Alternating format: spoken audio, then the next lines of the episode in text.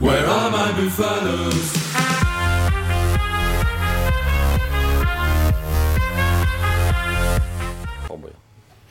Bonjour à tous, aujourd'hui on se retrouve pour débriefer cette troisième et dernière journée de Top 14 avant la pause puisque vous le savez la Coupe du Monde arrive à grands pas, c'est ce vendredi 8 septembre que ça démarre et le championnat marquera une courte pause pendant toute la durée du mondial. Dans cette émission on évoquera le très beau début de saison du stade français mais on parlera également aussi du succès de Castres qui s'est largement imposé face à Bayonne. Le coup de gueule concernera le geste de Benjamin Qui s'en est pris à Ronan Nogara. On parlera aussi de la section paloise, sans oublier le dernier match de cette troisième journée qui concernera Bordeaux et Toulon. Un beau programme et pour m'accompagner aujourd'hui, deux journalistes du Midi Olympique, Nicolas Hugo. Salut Nico. Salut Manon, salut à tous et Simon Valzer. Salut Simon. Salut Manon, salut Nico, salut tout le monde. On attaque euh, tout de suite avec euh, l'enseignement du week-end. J'ai commencé à en parler. Le Stade français est actuellement leader du championnat avec 13 points. Donc leader euh, pour l'instant. j'ai perdu le mot provisoire, merci.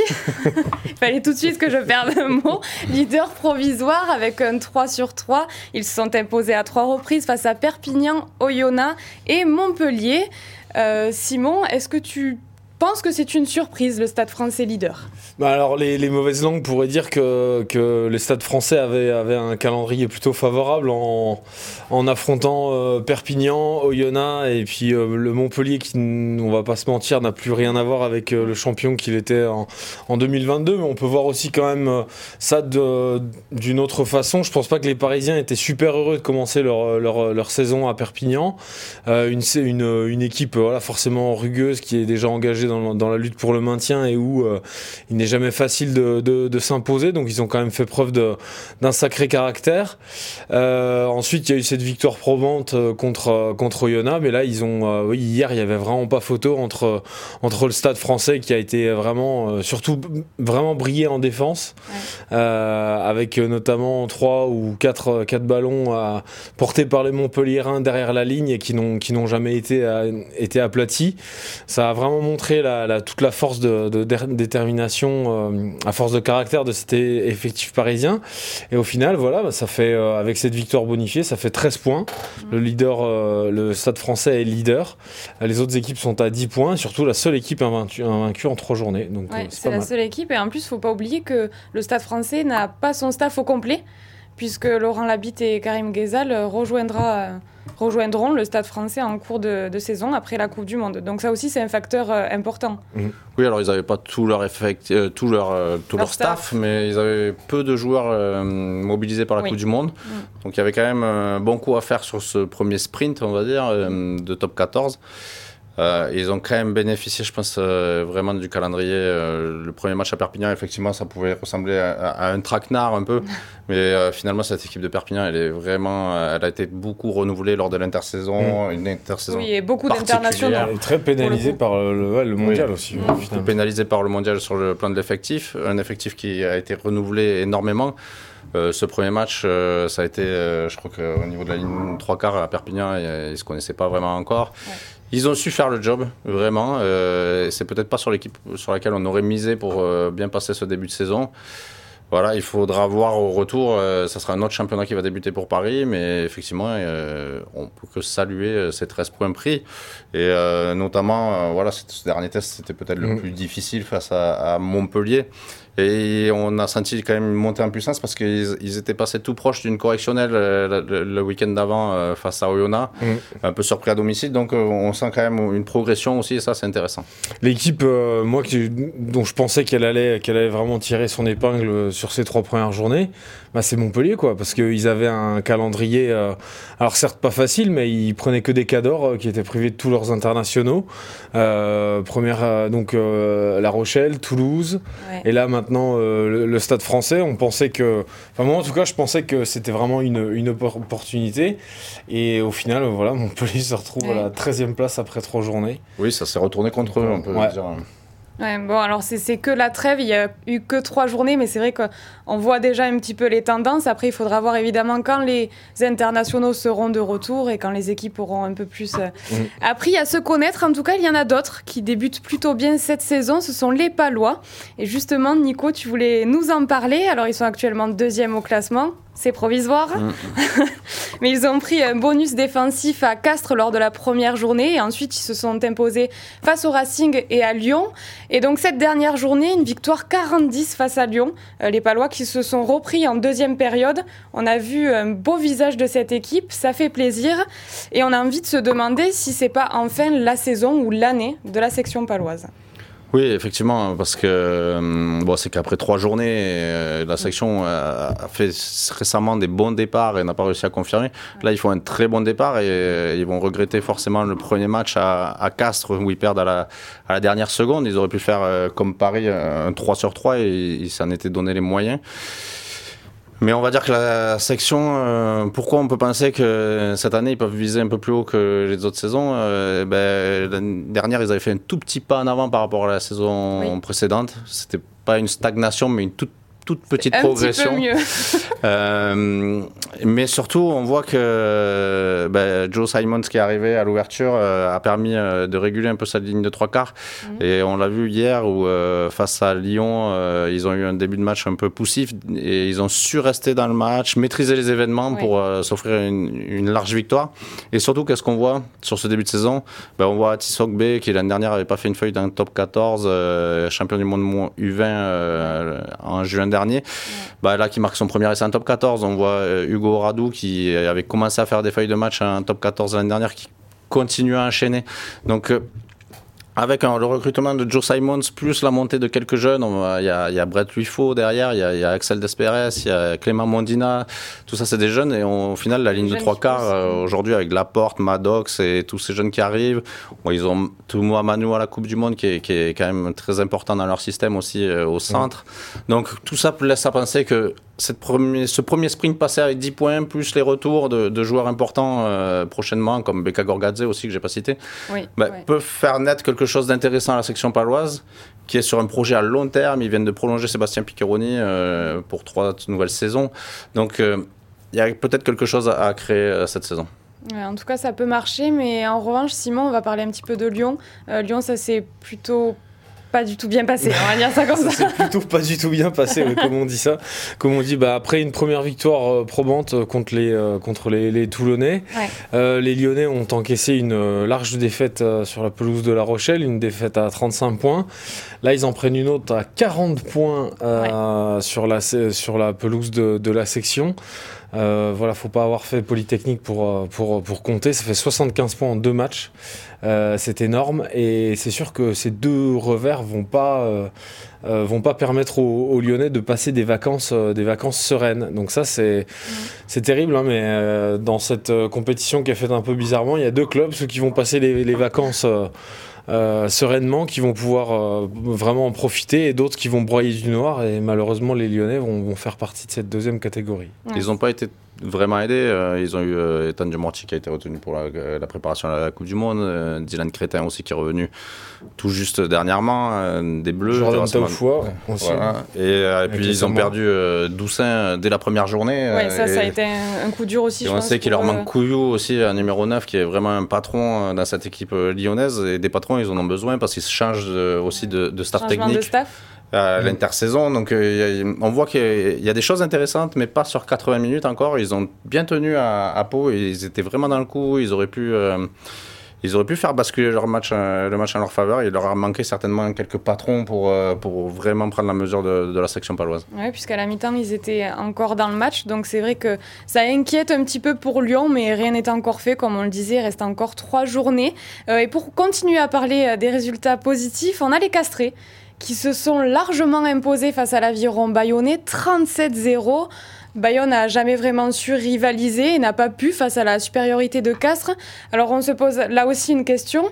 C'est peut-être la première fois euh, qu'on voit Castres euh, sous, un tel jour, finalement, un aussi beau visage. Est-ce que c'est pas déjà un match référence?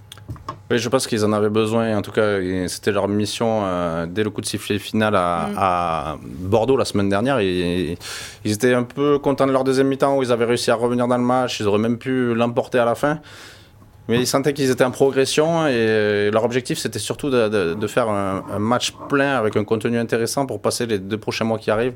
Ils ne voulaient pas euh, être en plein doute après ces trois premières journées, même si euh, c'était un bon début de championnat comptablement. Ils avaient aussi besoin de certitude sur leur jeu pour euh, ben pour pas se retrouver à l'entraînement euh, quand ils vont reprendre dans, dans 15 jours euh, avec plein de doutes et de questions. C'était vraiment le message affiché, je me souviens, à Bordeaux par Baptiste Delaporte qui avait dit on a besoin de, de certitude et ce dernier match va nous en offrir parce que effectivement le premier match c'était gagné à la dernière seconde face à Pau. Ouais. Donc euh, ça n'aide pas à, trouver de la confiance. Le deuxième match, ils avaient fait une première mi-temps euh, où ils étaient largement dominés par euh, l'UBB avant de revenir et, d'avoir un peu d'espoir pour ce dernier match. Et ils ont répondu à leurs attentes avec un match à sens unique face à un aviron bayonnais un peu perdu. Un peu perdu, c'est étonnant parce que c'est vrai qu'ils ont fait un beau début de saison, Bayonne, et puis surtout une saison dernière assez mmh. folle, mmh. eux qui étaient euh, promus. Donc euh, on verra ce que ça donnera aussi, mais c'est vrai que Castres, c'était un petit peu notre coup de cœur euh, pour cette émission.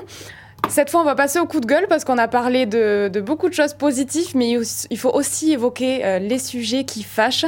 Alors notre coup de gueule, on, va, le voir après, vous avez des avis assez nuancés, mais on va parler de Benjamin Urdapieta, donc, euh, qui a eu une petite altercation avec Ronan O'Gara lors du match qui opposait Clermont à La Rochelle.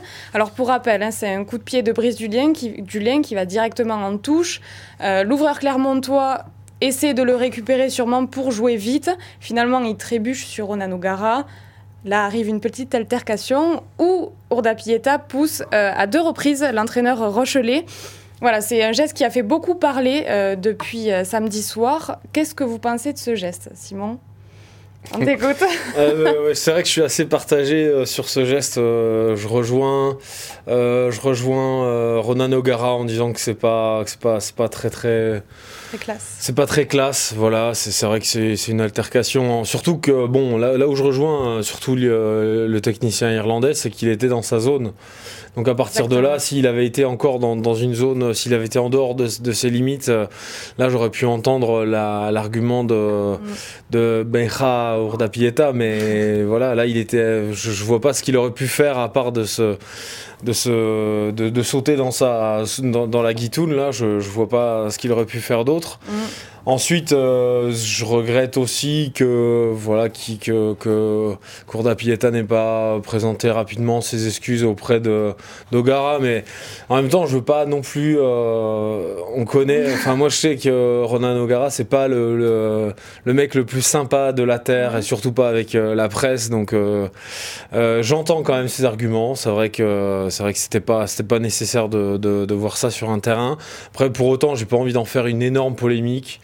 Bon, euh, voilà, Urda Pieta, on le connaît, c'est un mec, euh, dès qu'il y, y, a de la compétition, dès qu'il y a un match, il l'a il il dit lui-même, il est capable de, de certains excès. Je pense que ça, voilà, il n'y a, pas, moi, il a pas de quoi en faire euh, une affaire, mais euh, j'ai pas non plus super apprécié la petite phrase de, de Ronan O'Gara qui dit que c'est parce que c'est un joueur frustré de ne pas faire la Coupe du Monde. Là, je trouve que c'est un jugement de valeur. Et là, ouais, c'est une phrase méchante, enfin, en tout cas, qui est complètement infondée. Euh, euh, donc, euh, donc, euh, donc voilà. C'est vrai que moi, je suis pas, je suis pas très partagé sur sur la question. C'est juste regrettable, mais il n'y a pas de quoi en faire un fromage. Au-delà du, du, geste, on peut aussi se demander est-ce que ça méritait plus qu'une pénalité? Parce que l'arbitre a donné une pénalité. Il y a quand même beaucoup de questions qui se posent sur un potentiel carton jaune. Qu'est-ce que tu en penses, Nico? À première vue, est-ce qu'une simple pénalité, ça suffit? Bah, je pense que là, l'arbitre suit le règlement. Euh, il doit être euh, plus, au courant que... au courant que nous. Et il l'a confirmé euh, ce dimanche matin sur le Birama qui suit le règlement et que pour lui, c'est une pénalité. Bon, après, c'est certainement une petite filouterie d'Ogara. même, même si c'est une filouterie d'Ogara, il a le droit de la faire et, oui. et ne doit pas le pousser deux fois. Je veux dire. Euh, on a tous connu euh, des ramasseurs de balles qui étaient bien briefés euh, sur le bord du terrain pour, pour vite mettre la main sur le ballon et éviter que l'équipe visiteuse joue rapidement. Et on va pas frapper ou pousser les ramasseurs de balles. Donc, on espère pas que ça arrivera. Hein. donc voilà, à un moment, il faut respecter le jeu et, le rugby. On, ne fait pas ce genre de geste. Même s'il y a une filouterie. Mais les ramasseurs de... balles, ils étaient sympas avec la presse, non Ouais, mais bon. pour ça que. Non, mais euh, Ronan euh, Ogara peut être très sympa aussi avec la presse. Ouais, bien sûr. en tout cas, la Rochelle euh, n'en restera pas là, puisqu'ils ont demandé une suite à ce geste. Et donc, ils ont. allons Cité. Cité, merci. porter plainte. voilà porter plainte entre guillemets auprès de la LNR. Donc c'est la LNR maintenant qui va gérer le dossier. D'ici quelques jours, euh, Benjamin Ordapieta en saura plus euh, sur une potentielle suspension, ce qui est quand même peu probable parce que pour qu'il y ait suspension, il faudrait que la LNR décide d'un carton rouge, ce qui paraît un peu excessif ou pas. On verra ce qui se passera. En tout cas, voilà. D'ici quelques jours, on en saura plus. Euh, avant de se quitter, on va quand même parler de ce dernier match de la troisième journée de Top 14 qui opposera, Bordeaux et Toulon. Donc, euh, on va quand même rappeler les compositions avant de vous demander votre prono. C'est un petit peu la tradition. J'ai essayé de réviser euh, pour la prononciation, on va voir ce que ça donne. Donc pour Bordeaux, en première ligne, Colachvili, Lamotte et Kobilas. En deuxième ligne, Jolmes Douglas. Diaby, Lacafia, Vergne Taillefer en troisième ligne. À la charnière, Abadi et Garcia. Tapouaille, Dubier au centre, Huberti et Buros aux ailes et Ducoin à l'arrière. Donc ça c'est pour Bordeaux. Et en ce qui concerne Toulon, en première ligne, ce sera Dani Priso, Tolofua et Setiano. Deuxième ligne, Tanguy, Alunwin Jones. Troisième ligne, les deux Toulousains, Yuyut et Tolofua. Enfin, anciens Toulousains, pardon.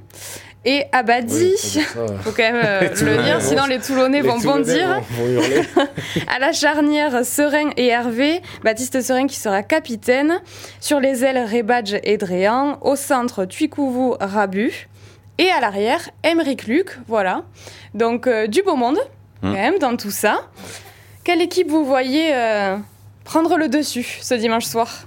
Bon, Pour moi, ça va être un match très serré. Hein. On a deux équipes qui sont vraiment au coude à coude. Euh, hmm on avait un peu de doute sur le début de saison de, Toulon, mais on a vu que le retour de Baptiste Serein a, donné a fait, du bien. a fait du bien, et a donné un cadre et un patron sur le terrain, et ça, ça peut être intéressant pour, euh, pour ce match à Bordeaux, surtout que je pense qu'il adore revenir à Bordeaux, Baptiste Serein. Donc euh, ça, ça donne un argument euh, favorable à, Toulon. Après, l'UBB a fait un bon match quand même la semaine dernière contre Castres et va fêter aussi la dernière de, de Kobilas, la dernière de Dubier, euh, qui sont des, joueurs majeurs de, mm. cette équipe girondine depuis plusieurs saisons, qui jouent leur dernier match à Chaban.